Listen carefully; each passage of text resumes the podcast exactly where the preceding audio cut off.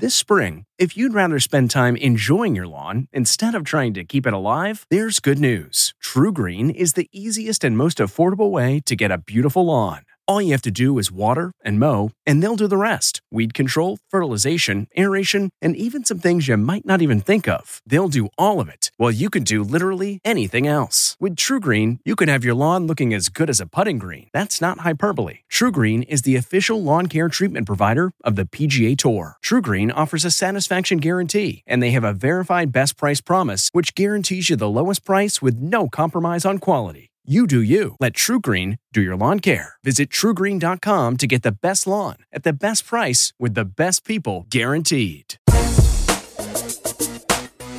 From CBS News, this is The Takeout with Major Garrett. Welcome to a bonus edition of The Takeout. We spoke with former Senate Majority Leader Bill Frist on May 1st. We wanted to talk to Frist because he is a renowned heart and lung transplant surgeon, a former Senate Majority Leader, and currently an advisor on COVID 19 matters to the city of Nashville and the state of Tennessee. Frist remains deeply involved in medical technology issues and, in a series of speeches in 2005, warned the United States would face a crippling vi- virus that would emerge from Asia and could, if not control, do deep and lasting damage to the entire country. Prescient indeed. We played a small portion of this conversation on my other podcast known as Debriefing the Briefing, which, by the way, we humbly urge you to subscribe to and, if you please, leave a rating and review. I want to welcome in uh, former Senate Majority Leader Bill Frist, a world renowned physician. His specialty as a physician was heart transplant surgery also an expert on a lot of other things in the medical world. Uh, Dr. Frist, Senator Frist, great to talk to you. Major, great to be with you today.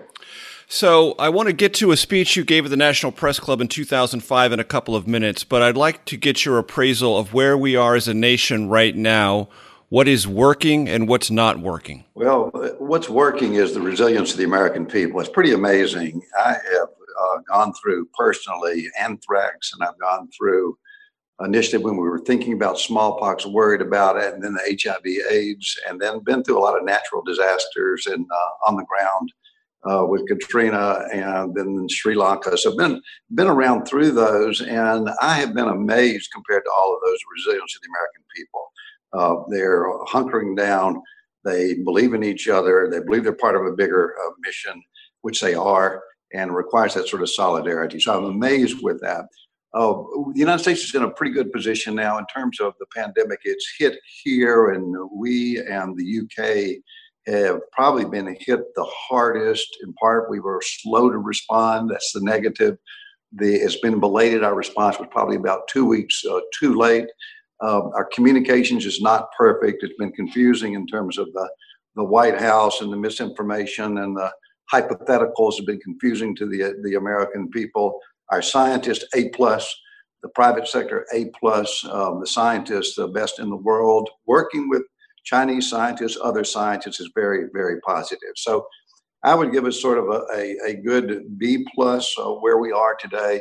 Uh, but this is going to go on for at least a year and more likely two years. A couple of news developments this week. Uh, remdesivir had a clinical trial that uh, Dr. Fauci at the National Institutes of Health said was promising. Do you agree? Well, based on the data, it's been up or down. You know, the week before people said it wasn't very working. I think Lancet had an article, it's not very promising. So we'll just have to wait and see. Uh, it won't be the cure all. I do personally place more emphasis on these antiviral agents, and there are others that are out there, other potential treatment as well uh, in the short term because the vaccine is going to take so long. So remdesivir is a, a good drug. Uh, it has never been used in, in people to treat anything before.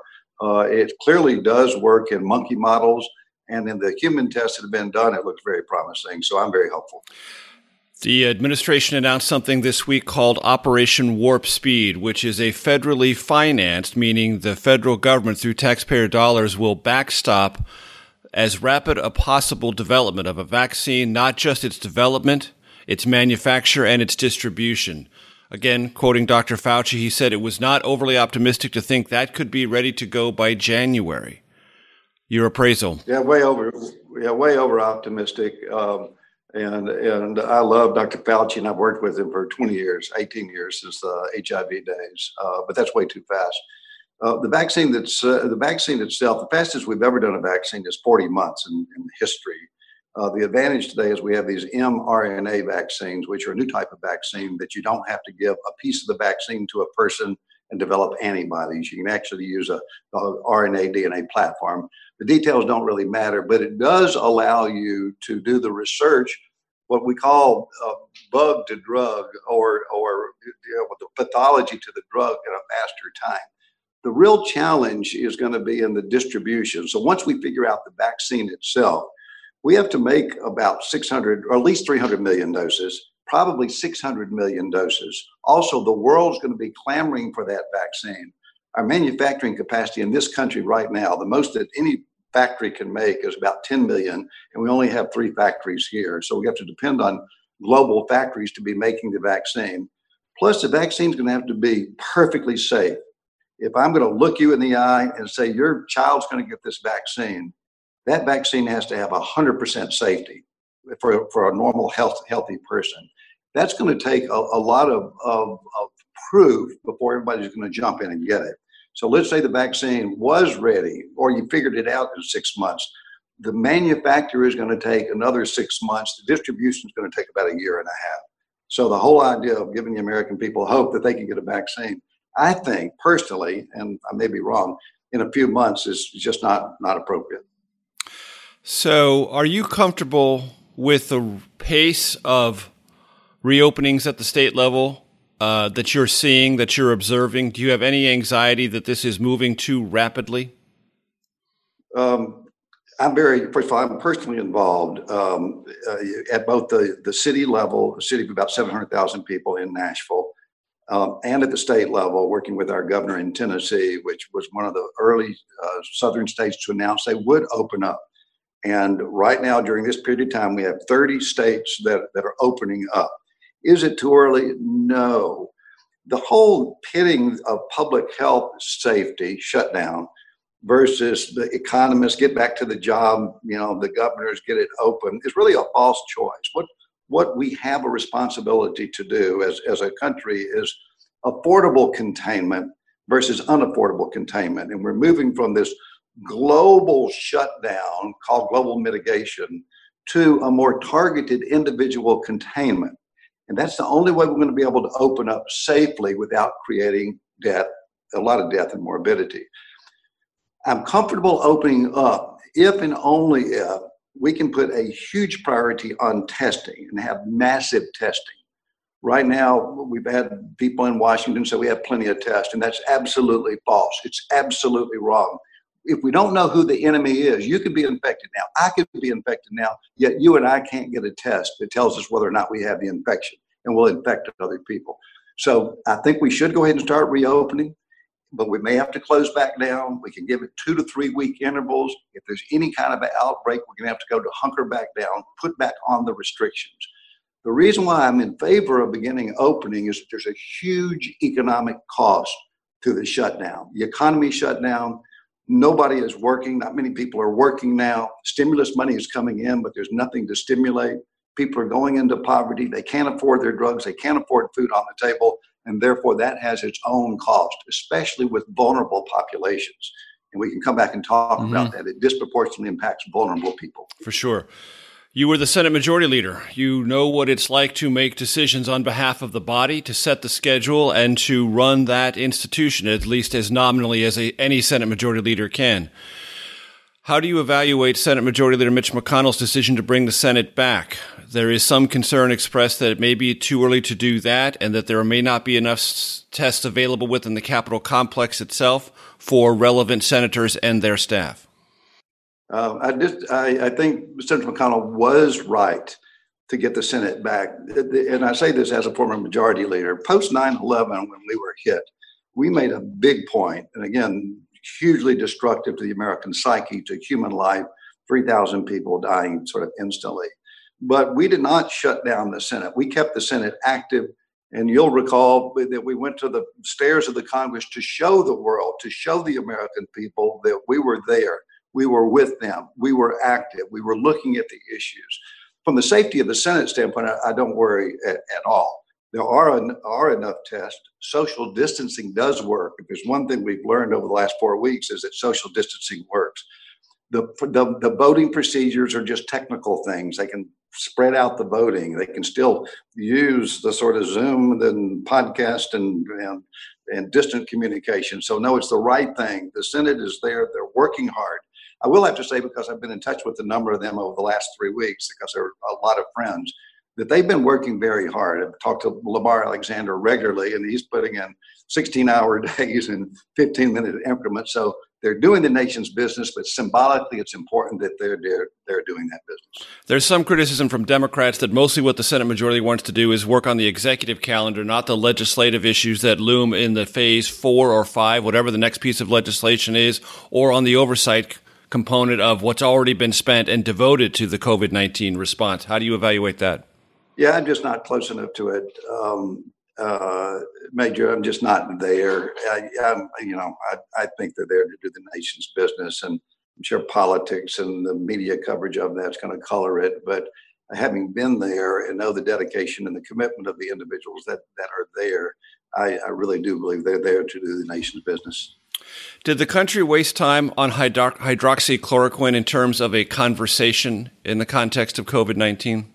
Absolutely. It was, a, it was a, a, waste of time because it didn't really change the science. Uh, the clinical trials are, are were underway. It takes clinical trials that are randomized and what we call double blinded to figure these out. The American people are, are anxious they're worried about getting their virus. They're scared for their children. They're scared for their family. And when we have the president of the United States put a hypothetical that's out there, it doesn't mean don't try it. Doesn't mean don't do the clinical trials. To, to put it out there and stay on it day after day and have other people around him saying, oh, oh, yes, it gives it a priority which is disingenuous and I would say very hurtful to what is needed with communication, and that is science based, trust, genuine empathy, all of those is lost when you get out and spend not just a throwaway line on it, but day after day saying, This is your hope. This is what you can hold on to. It sets us way, way back. And then when really important things come out, who can you really trust? It doesn't even mean the drug does not work. It just means don't put it out there as if it is going to be the answer.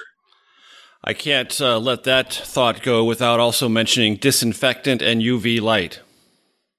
Same thing. Same same thing. You know, it, if you watch it on TV, uh, you know, it's somebody who doesn't fully understand science and who's throwing hypotheticals. And if it were behind closed doors and you're with your science advisors, it's okay. But when you have, you know, 50 million people watching, uh, some of whom may just catch that little blip and then they turn around and actually try it. I've been on the other end as an emergency room physician to take those toxicology calls of people who take these poisons. Um, I just, I just know it's a dangerous, dangerous thing to do. Was it painful for you to see that? Yes, of course it is. Of course it is. If it's on television night after night after night. But the good thing about the the, the, the whole what's happening with us today, if there can be anything good, it is the understanding of the American people, the resilience of the American people, the understanding that science is important and there's been sort of in Washington a disrespect on both sides of the aisle to some extent, or lack of appreciation for science. The only thing is, that's going to get us out of this is a little bit where you started, and that is science. How good are our scientists in a cooperative way, in a global way, working together? The virus is cagey. I've been fighting this virus when I was in medicine doing heart transplants and and and when from the speech you talked about, I've been fighting viruses a long time. They're going to always move faster than we are, and therefore, ultimately, we're going to have to get the vaccine to end this. We're going to have to get antiviral agents, both the science. And I think a, a deep appreciation of the importance of science, the support of research and development for science, is being expressed and felt by 300 million Americans today. We started this conversation in reference to a speech you gave in December in 2005 at the National Press Club. I know you are in no way encouraged or pleased that you can have a giant I told you so moment, but that speech did outline a great number of the dire circumstances we've just gone through as a country and as a world in terms of economic shutdown, sickness, rapid death, and an overwhelming and a near crippling of the American medical system in the cities where this virus struck most ferociously. Your thoughts about that speech then and what we've learned now and what maybe didn't happen the way you projected it might in that 2005 speech? Yes, and, and the, the, the purpose of the speech, even bringing it up now, is that we can't let it happen again. As I mentioned, the virus is cagey. These viruses will come back. There are bugs, viruses developing all the time to which our body has no immunity. We've had nine pandemics since the flu, the, the, the Spanish flu that we had in the early part of this. We've already had nine pandemics. There's going to be another one 15 years. So it is worth going back and say, why wasn't anything done? Bill Frist, you were majority leader of the United States Senate, the upper body. You gave a speech like that and nothing happened. We're caught flat footed. And we did in that particular speech, I outlined in detail the six different problems, the fatalities that we'd see, the impact on the economy. And it all happened uh, almost exactly. And it wasn't me predicting it, it was sort of known by the scientific community. So, my experience sort of being in the Senate, why would I bring it up? It was a little bit like the HIV AIDS, why we did it when I was there. There were no doctors in the Senate when I came to the Senate, the representative democracy. I'd spent 15 years doing heart transplants in which I was fighting that virus every day so they wouldn't they wouldn't take down and kill my transplant patients who are immunosuppressed. And then I did the the anthrax, which happened, you know, post 9/11, and again, you, you were there at the time. And then I was on, involved in SARS in China with a group of senators. At the same time, China was saying it wasn't a problem in 2003. And then now the, and then after that in 2003 was PEPFAR, was the HIV/AIDS, a pandemic that kills 65 million people that America did step up to, and with presidential leadership in a bipartisan, and that's critical, a bipartisan way, we reversed the course of history, working globally, but it took U.S. leadership. That was all pre 2005.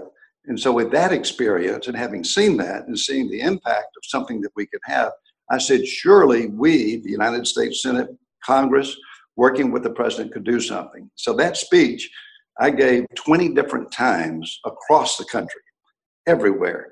Um, and it basically was not a, it wasn't a prescient, prescient speech for today or predictive speech it was really the state of what the state of what the reality was so the real message there is you could give that same speech today what i'm very hopeful for capturing, capturing this teachable moment that five years from now we will have acted to prevent and be able to control that next pandemic.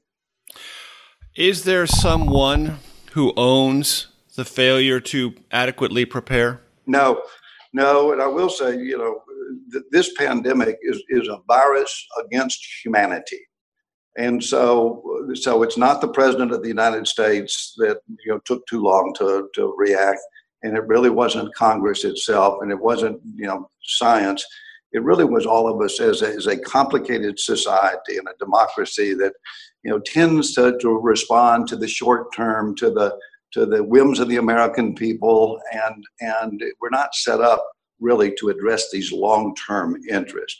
So the, the teachable moment here is with this resilience and, and the, the power of the American people and the appreciation of science and the, now the understanding of epidemiology of being together collectively through our representative body, both the executive side as well as the, the, the United States Congress, and address the issue. And I outlined it in 2005, and it's the same thing today. We don't need to go through those, but they're like six things that you need to do to be able to not have the great catastrophe that we're seeing hurt both in the lockdowns as well as in the direct causes of the virus itself. How close do you think we came to tipping over? If we hadn't, as a nation, shut things down when we did, would we have tipped over? Uh, yes. Uh, right now, the, the, we know that the social distancing worked.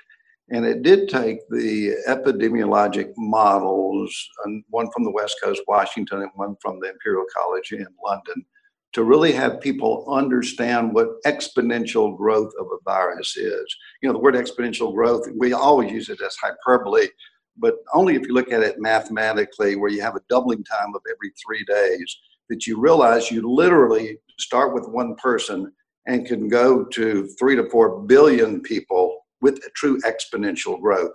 And the three or four billion people, it depends on what the case fatality rate is, and we don't know what that is today. Um, it, but if it's one percent, or if it's even a half a percent, and you're infecting three billion people, clearly it's catastrophic. And that that likely would have happened if the United States hadn't shut down. And we it took us a while. We were belated in doing it. But you look at South Korea, you look at Hong Kong, the people that very successfully did it early on, it cut off that exponential growth. It really it flattens the curve, and we all know it doesn't. It prevents the surge. You push the infections out to later, but it's in the surge where you overwhelm the hospitals and the doctors that you see most of the deaths. And New York, it feels like, was almost at that point of tipping over.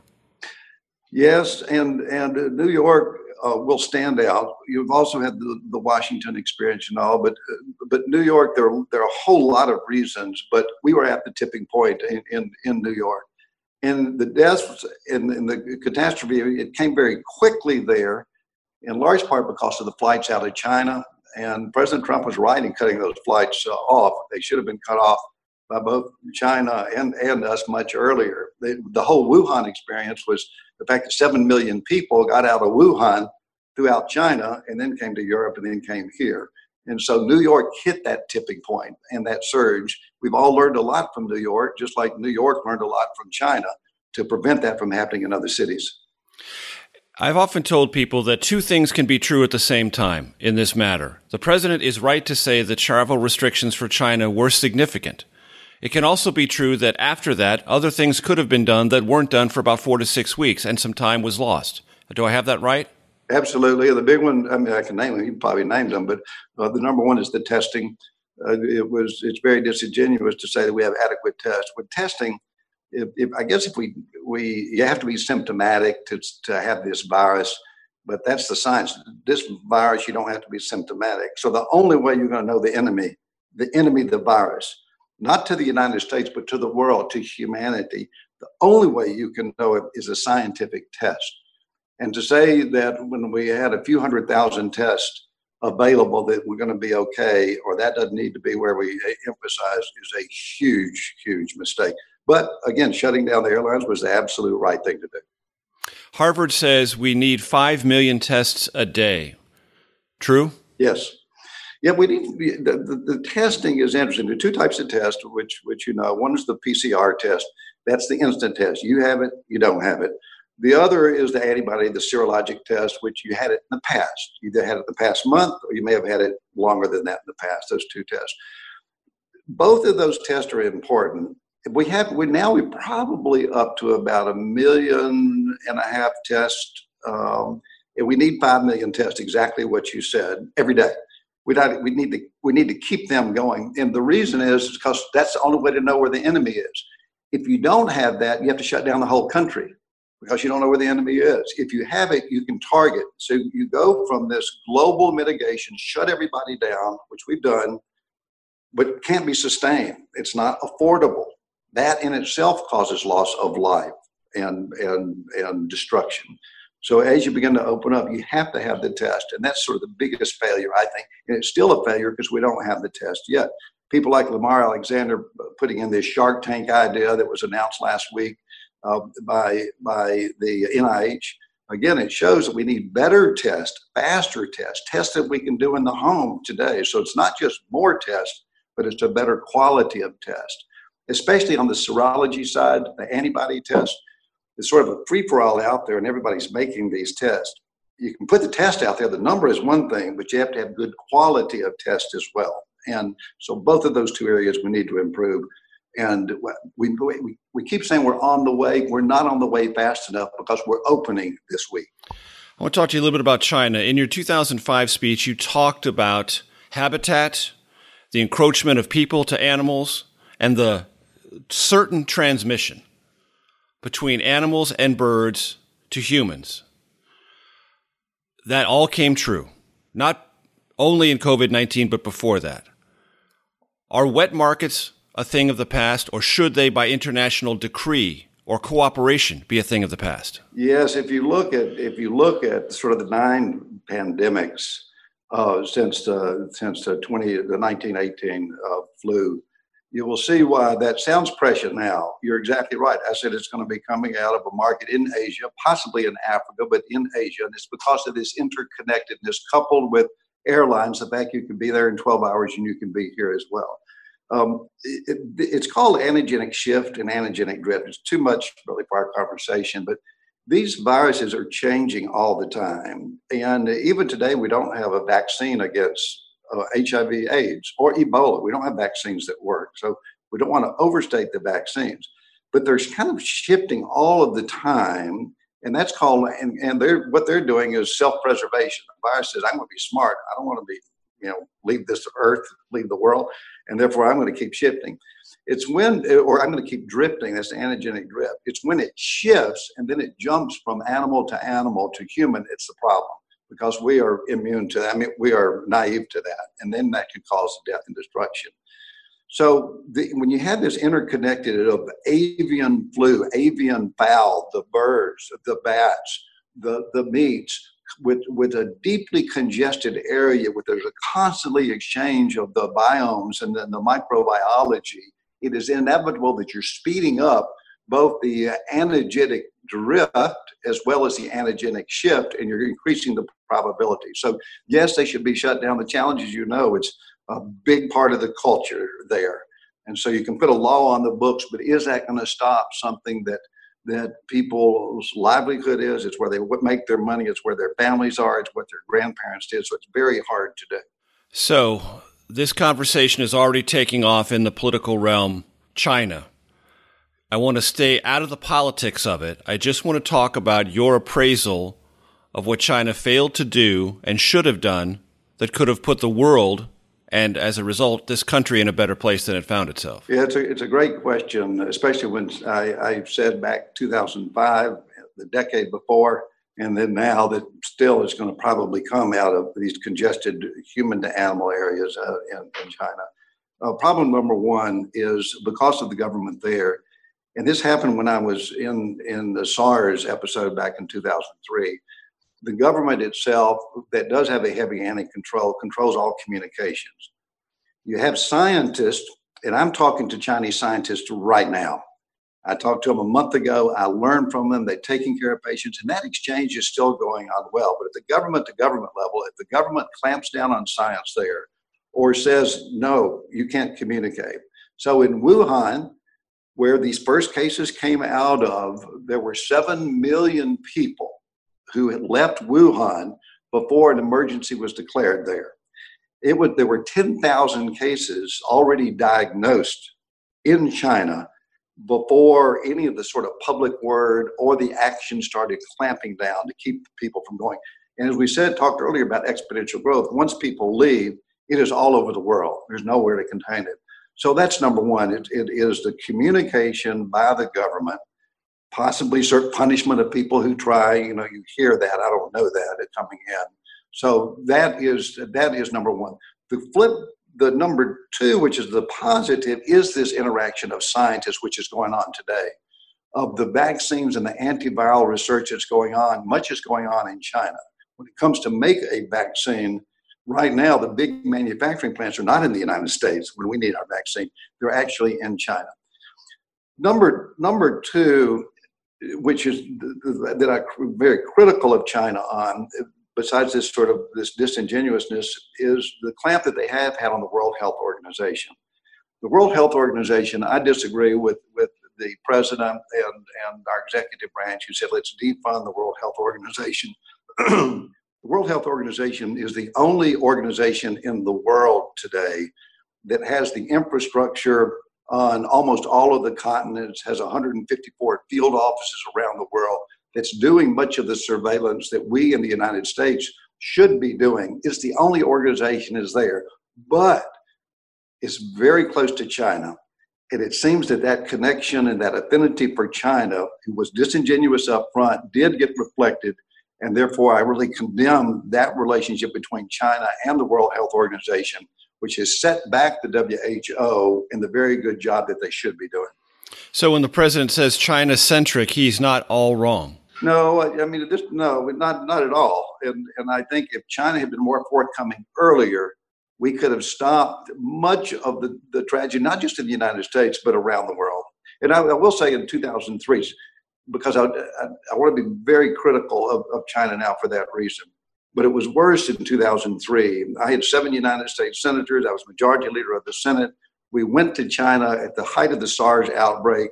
It was about four months into the SARS outbreak. And at that time, China was still four months into it, uh, was still denying that it was going to be an issue at all. But there were hundreds and hundreds of people dying at that time around the world. And not until we were there and asking questions did the mayor of Beijing, he resigned that day, and the minister of health was fired the next day. And so the transparency back then was terrible. Better transparency this time around. But still late. Yeah, still way late. Again, in Wuhan, we had 7 million people leave that had been exposed to the highest concentration of this virus anywhere. I'm going to ask you just a series of questions because I want to work through this. Is there anything scandalous about labs in China doing investigatory vi- virology work on viruses? Uh, no, not scandalous. I will say that the particular lab, this is early, it's going to probably change in the next uh, few days. I will say that the first person who was documented that I know of with uh, COVID 19 uh, was not, didn't have any direct connection to to the the sort of animal human connection and the, the markets that we were talking about. They still could have gotten in some way. Number two, there is one particular lab there that was doing research on coronavirus in bats and in birds. That particular laboratory had had outside visitors uh, visit who had been very critical of the safety standards that were there. It is in Wuhan. I have no idea where all of that's going to go. It probably doesn't change things very much, but it is true that the safety standards in that lab, where there was a relationship with France at the time, were not what they would have been in the United States of America. Would there be anything scandalous about the United States directly or indirectly funding research of that kind at a lab like that in China? No, I, I, don't think so. I think the importance of having, oh, yeah, I mean, obviously the answer is yes, if all the hypotheticals that I put in and sort of the hearsay is right. That anytime we're funding a lab, we need to make sure the standards are, are there. I think in this particular case, and I don't know a lot about it, that the standards were there, but the execution on the standards, nobody paid attention to. And that's hard to control when you're actually funding and jointly funding and partnering with, with other scientific organizations around the world. But it does come back to, to your point that safety and security is got to be the bottom line for anything that we're actually funding in, in the future. And it should have been in the past.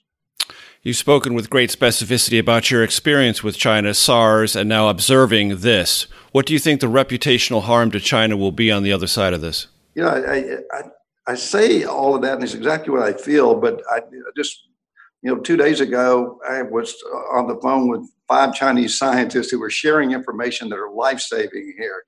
So you have had this sort of political connection where you have the issues like trade coming on and privacy and intellectual property rights. Beneath that is this rich um, exchange of science and information that, that is life saving. I, I think I, I don't want to exclude China from the rest of the world. I want to hold them actually accountable. I want to have full transparency there. There are limits to that.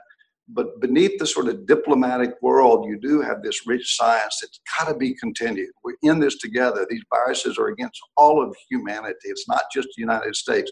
Viruses don't need visas, and these pandemics don't know the borders, so we can't cut off relations with places like China. Before I let you go, how dangerous is a potential second wave of COVID 19? It's a great it's a great question. The the thing, and this is where the American people have been very patient and the resilience that we started with. There are uh, unknowns today, and I call them known unknowns that we're learning about every day. And it's really important that, that people understand that, the American people understand that, because as we get the testing and as we get the data, we'll be able to figure this out and accelerate getting back to normalcy or near normalcy. One of those is um, uh, is there going to be another surge in the fall? If you look at past pandemics, the answer is is yes, but we don't know. So it's a known unknown.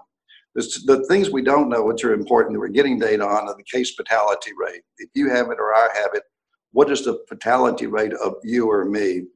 Number two, the, how immunogenic is it? If you get it or, or I get it, are we protected in the future from having it again? We don't know that yet. We think there's some, but is it going to last a month or six months or a year or, or two years? And we, we don't know that yet. If there is a seasonality to it, sort of the third known unknown, is this thing going to dissipate a little bit over the summer? And then it comes back to the, to the winter. We just don't know. So the seasonality we don't know. And then lastly, what are the cardiovascular effects? The virus hits the lung, but it also hits the heart. And we saw last week about blood uh, clotting and young people dying of it. These long-term neurovascular and cardiovascular effects are are not. We just don't know. So we don't know who has the virus and who doesn't. We don't know what the true infection fatality rate is. We don't know the seasonality. We don't know if there's going to be another surge. We don't know the cardiac effects long term.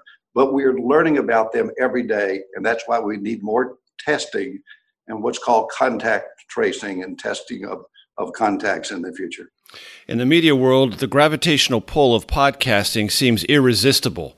It's even pulled you in, Dr. Frist. You have a podcast called A Second Opinion. What is that about? You know, a, a, second opinion started about a year ago, and it came uh, for people such as myself who've been in medicine for 25, 30 years, for people who have been in public policy for 12 years, my experience, and who've been sort of on the innovation cutting edge of heart transplants, heart lung transplants, starting businesses. So this particular podcast takes uh, CEOs, leaders, policymakers, senators, brings them together one at a time, once a week, it talks about this intersection of health with policy with innovation to lead to better understanding of things exactly what we're talking about something like pandemics today or how you can start the next company who can invent the next best test and innovating to figure out how we can do a better test for for uh, coronavirus.